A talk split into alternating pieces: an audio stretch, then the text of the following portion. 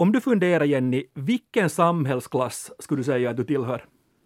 Jag tillhör den medelklass som har både bildning och piano.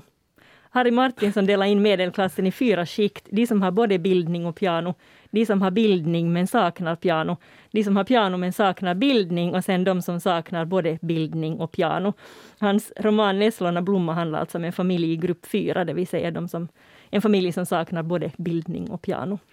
Det är en ganska bra definition. Jag skulle säga när jag sådär subjektivt funderar på det så är jag någonstans mellan lägre och högre medelklass. För i, vår, i vårt barndomshem hade vi både bildning och piano.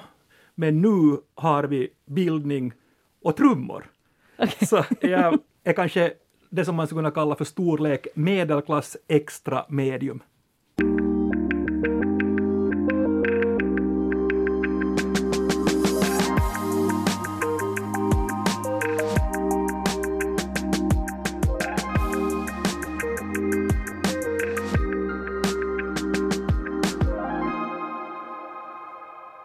Näst sista ordet här igen med mig, Jens Berg och språkexperten Jenny Sylvin. Hej! Kan du klassbestämma folk utifrån det språk de använder? Alltså, när du hör någon tala, kan du säga att den här personen sannolikt är från arbetarklass, från medelklass eller från överklassen? Jag tycker det blir svårare och svårare för att jag tycker den här språkliga diversiteten, alltså, alltså hur folk låter. Jag menar vissa har till exempel mycket finska i sitt språk och det är inte en klassmarkör utan det handlar precis bara om, om vilka språk som har funnits i den familj där man har vuxit upp.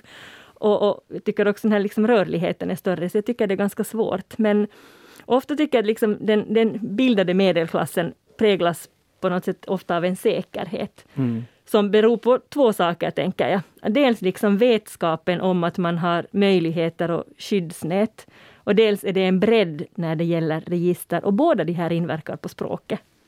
Alltså kodväxlingen egentligen, som vi har talat ganska mycket om också. Nej, det handlar liksom om att man, man har den här, just den här registerbredden, att man behärskar både skolgårdsspråket och klassrumsspråket. Och också långt efter att man har lämnat skolan. Och det gör att man känner sig hemma och bekväm i en stor bredd av olika sammanhang, vilket sen i sin tur ger en på något sätt en sån social säkerhet som till exempel arbetarklassen eller olika inflyttade klasser kan mm. sakna. Jag säger inte att de gör det, men, men, vissa kan känna att de saknar det. Och, och sen också den här den säkerhet som inte är direkt språklig, men den inverkar ändå på hur vi kommunicerar. Till exempel om man vet att man får flera chanser, om man vet att fallet om man misslyckas inte sådär jättehögt, vågar man kanske ta ut svängarna i sin kommunikation och uttrycka sig mer säkert i olika sammanhang. Att den här liksom försiktighet och smalare register som bygger på mindre risk, som kan bygga på mindre risktagning också, så det kan vara just den här som präglar kommunikationen hos personer ur arbetarklassen. Men vad skulle du säga om markörer sen? Att vilka är de här markörerna du, du lägger märke till? Är det, är det uttal? Är det ordanvändningen? Eller är det själva biffen, alltså det vi talar om? Jag vet inte om jag riktigt åtminstone medvetet lägger märke till, till sådana grejer. För jag tycker att uttal och ordanvändning, så de är inte längre så säkra klassmarkörer.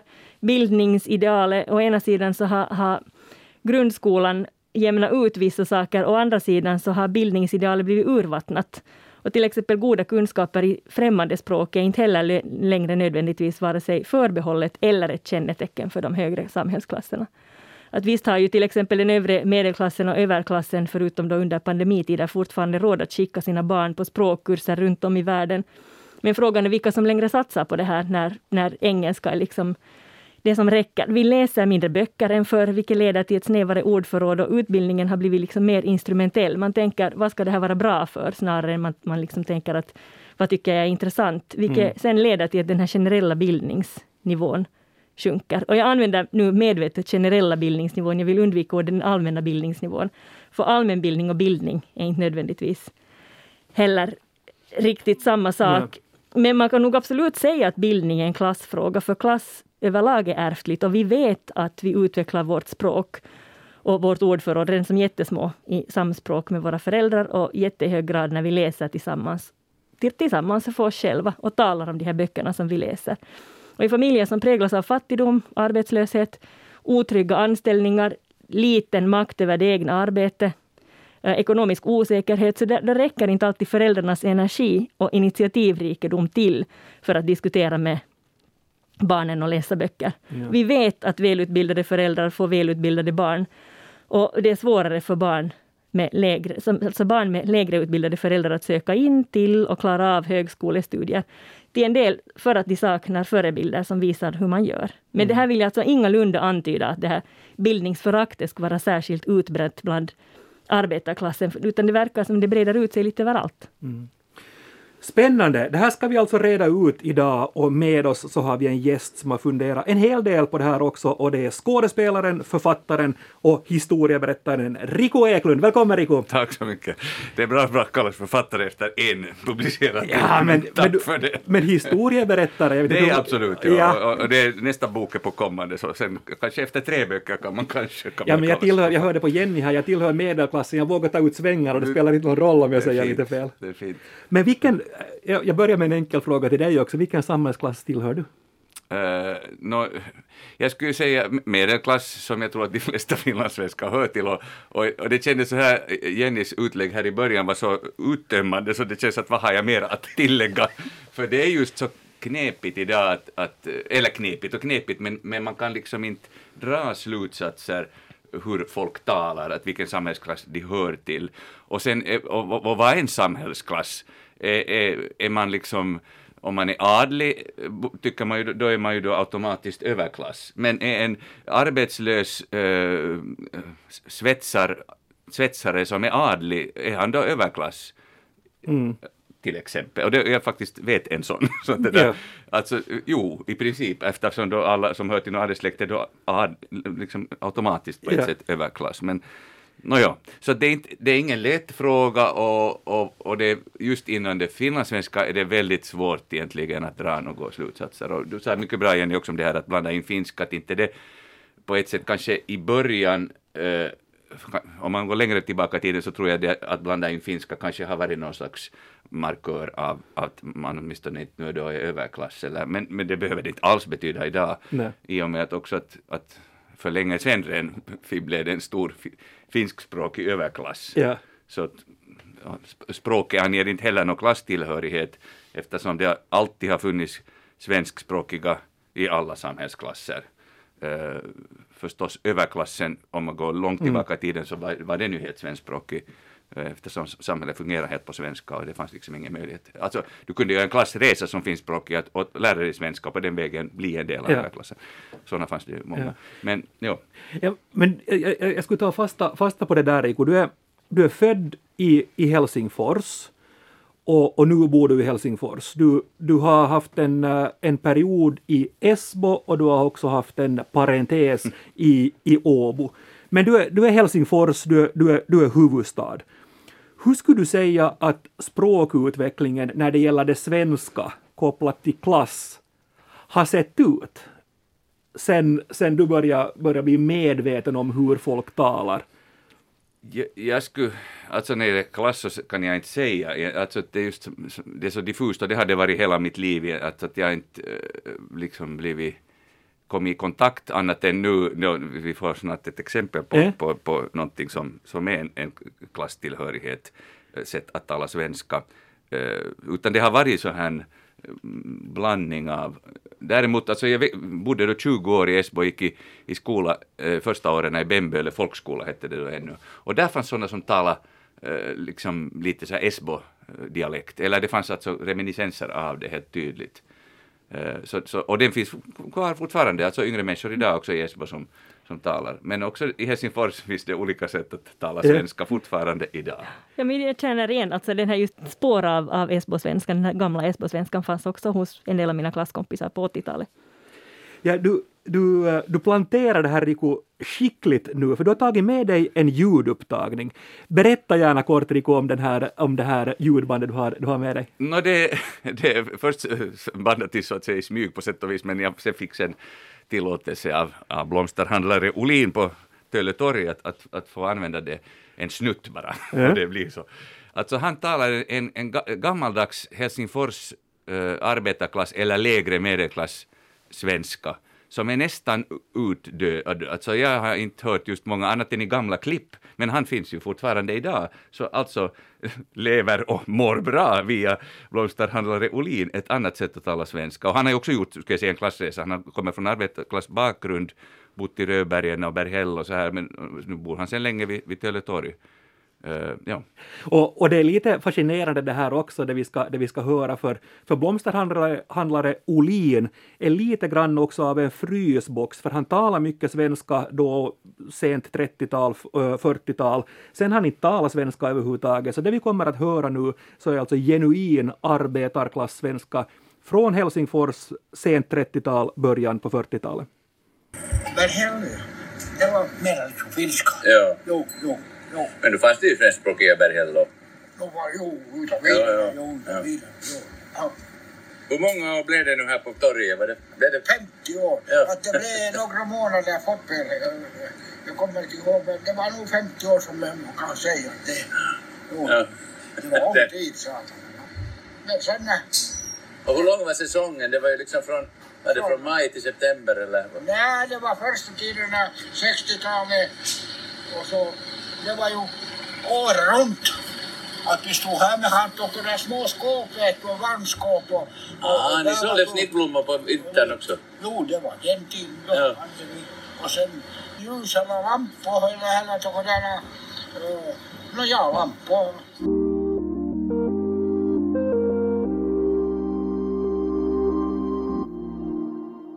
Blomsterhandlare Olin i samspråk med Rico Eklund där. Tukuderna lampor, hur, hur, hur låter Jenny för det första din analys av, av den här svenskan? Nu nu är jag ju inte dialektolog, men annat än att jag liksom gör mina observationer. Det var roligt för, för när jag kommenterade så här, det har liksom lite så här östnyländska drag. Och då sa Rico genast att du tycker att det låter västnyländskt. Ja. Jag tyckte också västnyländskt. Ja, ja men, men alltså, det är kanske just det här för att, för att min axel är lite mer eh, Borgo, Sibovanda. Och det fanns drag jag kände igen, men, men inte, alltså, inte, inte helt. Så, men, men ganska mellannyländskt, men både liksom lite dialektala drag och sen då eh, ja, vad, vad vi ska kalla det. Ja.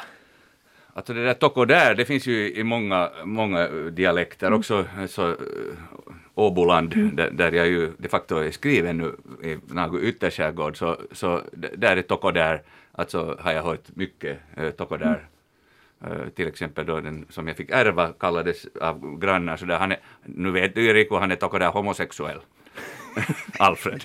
Så det där, alltså det där tokodär och, tokodärna, Ja. alltså i pluralis, det, det, det är bekant därifrån. Och, Ja. och då är det här då en, ett, ett sätt, helsingforsiskt sätt att tala svenska. Det är ganska fascinerande. Och jag tror att eh, en orsak till att det låter så här så att säga eh, di- dialekt från landet är att de människor som talar svenska i den här klassen, arbetarklass, och, alltså när Helsingfors växte snabbt på 1800 slutet av 1800-talet och industrialismen slog igenom, så då kom det ju massa inflyttning, från, mycket från Nyland, och både från öst och väst, så därför tror jag det är lite roligt att det är lite blandning av båda. Och sen är det liksom också blandning av, Helsingfors annars sätt att tala svenska. Här hörs inte, vilket jag tycker är intressant, här hörs inte liksom den här stadislangen. Nej, det gör inte. Att det, det hade jag liksom väntat mig egentligen att det skulle komma lite av det, men, men det, det fanns det inte så mycket av. Det jag reagerar för, just, jag kanske just kände igen just den här som, ja, i ett längre version som jag hörde av det här klippet så sa han att, att han har haft någonting, att han har haft någonting. Det är ju, så, säger, så talar man i Borgå. Så jag, jag kände ju liksom snappa upp de element som jag känner igen från de trakter där jag rör mig. Men vad tror, vad tror ni Jenny och Riku, är det så att, att den här typen av svenska går i graven med blomsterhandlare Olin och, och hans generation?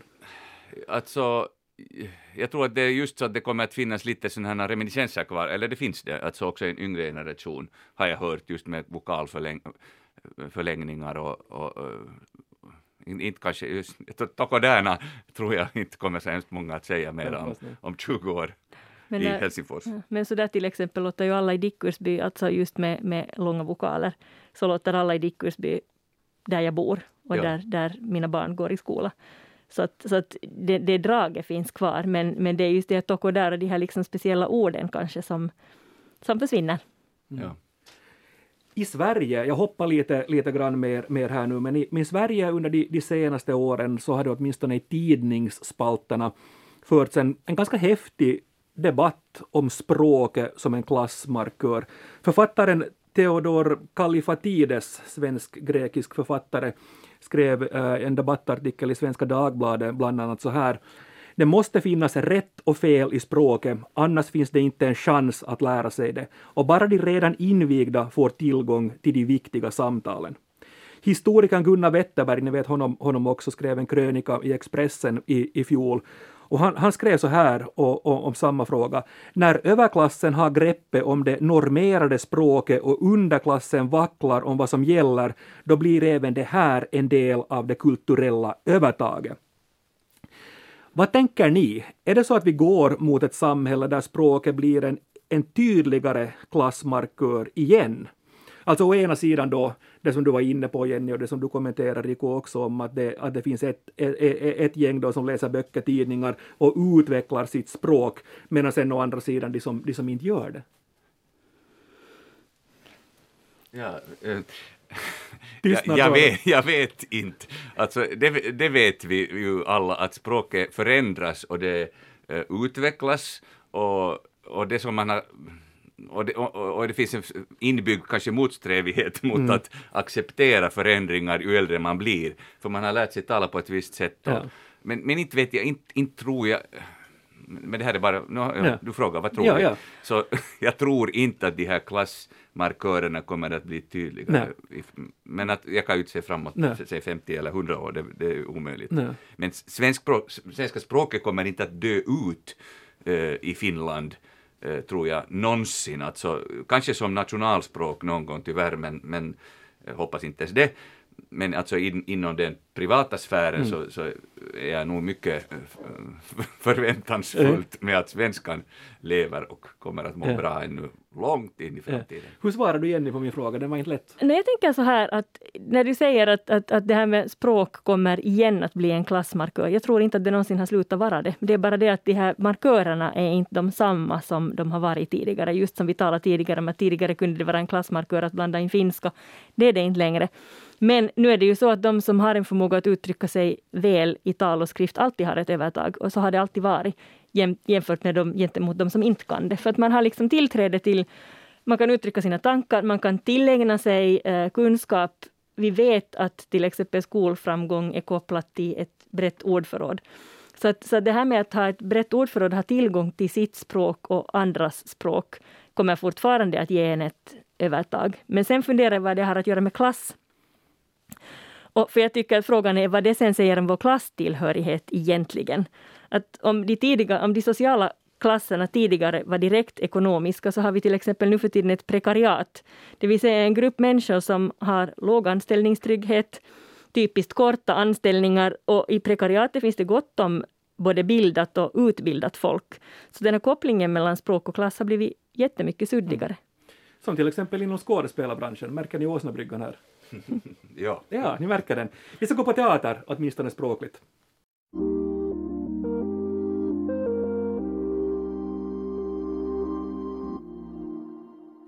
Nu ska jag i vanlig ordning testa er. Jag är nu teaterchef och jag vill sätta upp en stor all finlandssvensk version av musikalen My Fair Lady. Och scenen, det är Svenska Teaterns stora scen i Helsingfors. My Fair Lady, alltså från George Bernard Shaws pjäs Pygmalion, som skrevs med engelska som språk för ungefär hundra år sedan. Och i den så ska ju professor Henry Higgins lära underklassflickan Eliza Doolittle att bete sig och tala som en societetsdam. Och på originalspråket engelska så talar Eliza någon form av bred cockney-slang.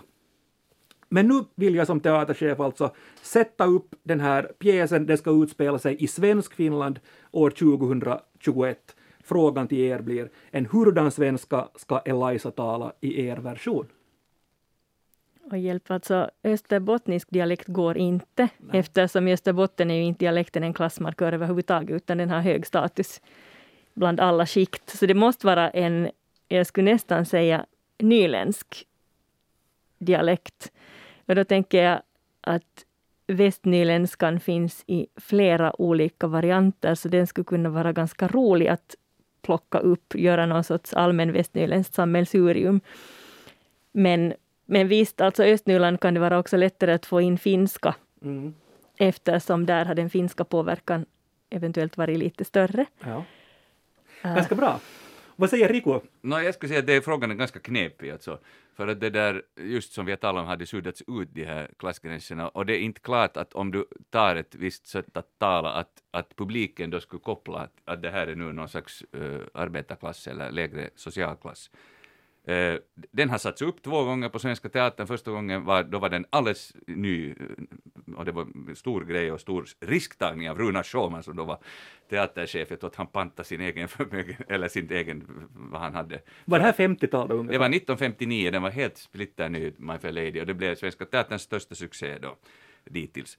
Och då pratade Eliza som spelades av Lisa Tuomi och Helen Elde också som ännu finns. Hej Helen om du lyssnar och, och Helen får nu rätta mig. Men jag tror att de båda talar alltså en, en sån här stadisvenska och lite åt det här Olin-hållet också, någon Aha. sån här mixtur av det. Ja. Och då kunde man göra det och publiken fattade vad det var fråga Ja. om. Sen görs den då 2000, när var det, kanske 2003 ungefär. Alltså vad blir det? 2018, 20 år sedan. 40, 40 ja, men Ja. nästan då för 40 Mm. år senare. Och då skulle man ju inte kunna använda det där som man gjorde då, 1959, för att folk kunde inte ha känt, vad, vad, vad pratar de för språk nu? Utan det var Birte Wingren som spelade Eliza och hon talade en, en hon är från, hemma från Jakobstad och hon talade en sån där eh, liten blandning av, av österbottnisk dialekt som hon använde och som då liksom fungerar. Men jag tycker idag skulle det kännas konstigt att använda, som precis som du sa, österbottnisk och, och jag är också lite främmande överhuvudtaget att man skulle använda dialekt. Jag håller med dig alltså. Kanske då skulle jag då göra så att, att det skulle vara ett starkt bl- blandspråk med finska. Ja. Nästan bara, alltså att bindeorden bara skulle vara svenska. Eh, och, och annars skulle det vara fi, nästan Ja. finsk. Fi, alltså det skulle vara så starkt finskt att det låter nästan som finsk. Alltså där skulle kanske då Mm. vara, och, och inte då som vi var inne på tidigare, inte det att finskan i sig är en, en klassmarkör, men och inte är det heller egentligen en klassmarkör att man blandar in mycket finska. Så att, som vi var inne på här, Ja. det är svårt med, med, med det här att det, det har liksom suddats ut de där klassgränserna på det sättet i språket. Vi Inte har att det inte inte, skulle finnas som du sa tidigare.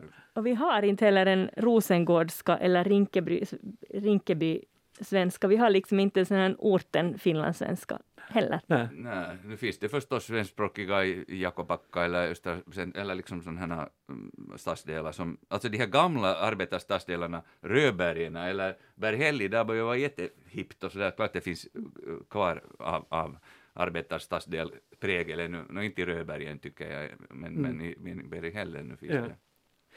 När, när du funderar, Rico, på allt det du, det du har gjort som, som skådespelare, vilka, vilka har de största utmaningarna varit för dig när du ska gestalta någon från en viss klasstillhörighet? No, jag skulle säga att det är samma sak som att det är inte så mycket klass det har handlat om, utan det handlar om mer om personligheter och hur människor, och det finns liksom inskrivet i texten och i, och i en rollkaraktär hurdan den är. Att, att på finlandssvenska är det svårt att om, om man hittar någon brittisk pjäs med, med, med en tydlig sån här klass, eh, hur, den, hur den är skriven, så att sen överföra det till, till finlandssvenska är inte så lätt. Så att det, det har väl hänt ibland också att man inte har valt sådana pjäser för det, det är liksom svåra att, att överföra. Ja. Så att inte har jag... Jag utgår från texten och använder den och, och, och sällan, annat än i några kanske eh, liksom sketcher eller revyer där man kan använda klichéer. Så då kanske till exempel jag skulle tala så här om det skulle vara då fråga om överklass, men inte det är ju väldigt många som pratar så här egentligen. Så, men, men det här är ju en sån här klichésätt att tala, just det med stiff upper lip och min mormors syster Pio, hon pratar lite så här. Eh. Knarr i rösten och Ja, lite genom och, näsan och inte, inte så mycket kära Rico, det var så trevligt att du ringde.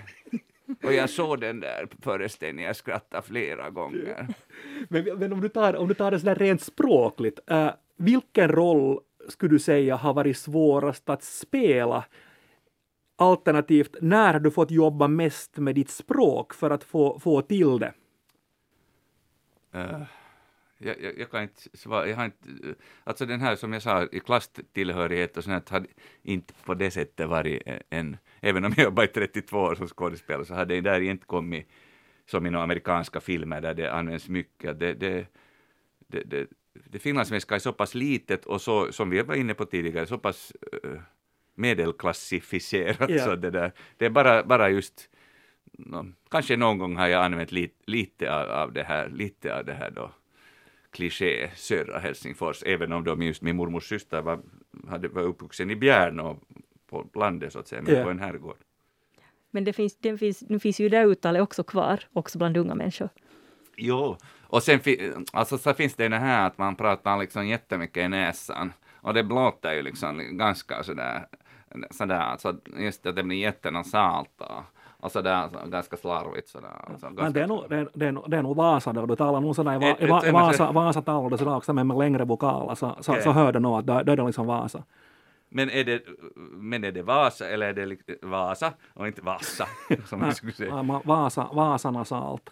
Men, är det, men det är inte någon, det är, det är inte någon Vasa överklass liksom, det är inte någon social det där nej, inte, nej, egentligen inte, utan, utan född, född Vasa, uppvuxen i Vasa, inte Korsholm och sånt där tjafs som jag. Det- För, för den här, alltså nasala för, låter nog för mig liksom ganska sådär, eller nåja, ganska lojt och sådär. Nu kan det vara lite vilken samhällsklass kanske som Det, är. det, det österbottniska, både det österbottniska och nyländska storstadsspråket. Ja, ja. Det är sannolikt så. Rico Eklund, det var härligt att ha dig här i näst sista ordet idag. Tack för att du var, du var med oss. Du, du är på väg nu till teatern och, och nu ska du börja öva. Vi ska äntligen nu ja, börja jobba igen sådär nå- någorlunda normalt med masker med, med, med, med det där ansikts, vad heter det, munskydd men, men småningom i höst börjar, börjar det igen får vi hoppas. Till allas Yes. stora glädje och förväntan. Ja, verkligen. Vi, jag, jag, jag kommer att boka biljett bums det är bara möjligt, så, så är jag där. Och tack för alla frågor och kommentarer. Fortsätt gärna att skriva till oss på nastsistaordet at yle.fi. Men nu för denna gången säger Jenny och Jens Morgens!